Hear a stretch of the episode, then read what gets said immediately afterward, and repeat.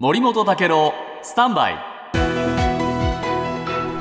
長官読み比べです、はい。岸田首相が質問権を行使するという話になりましたが、えーそうなった背景にはですねやっぱり霊感商法とかですね、高額寄付の問題が、えー結構大きくはい。報じられて、えーこれについて、えーこの消費者庁がですね検討委員会を立ち上げてそして、えー報告書を提出した、えーこういう動きがあったからなんですね。で今日朝日新聞えーこの消費者庁のですね検討会が真っ先に議論したのはですね悪質な勧誘を受けて、えー契約してしまった場合に、えー取り消し権ができるかどうかこの規定の問題もう一つは高額寄付への対応だったというんですね。で両方ともですねなかなかハードルは高かったんだけれども、えこの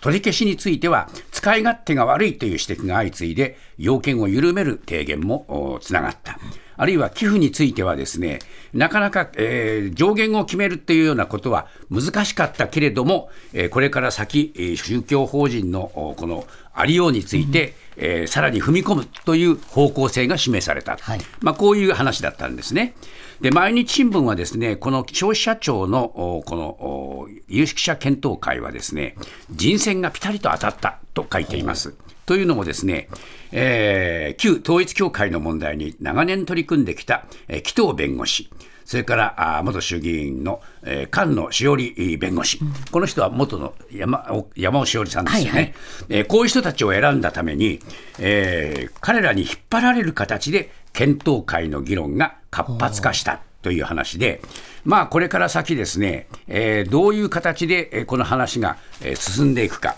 えー早稲田大学のお犬えー棚村教授は、この先、具体性を示すことが大変大切で、専門チームなどを作って、違法な実態を明らかにするべきだというふうに指摘しています。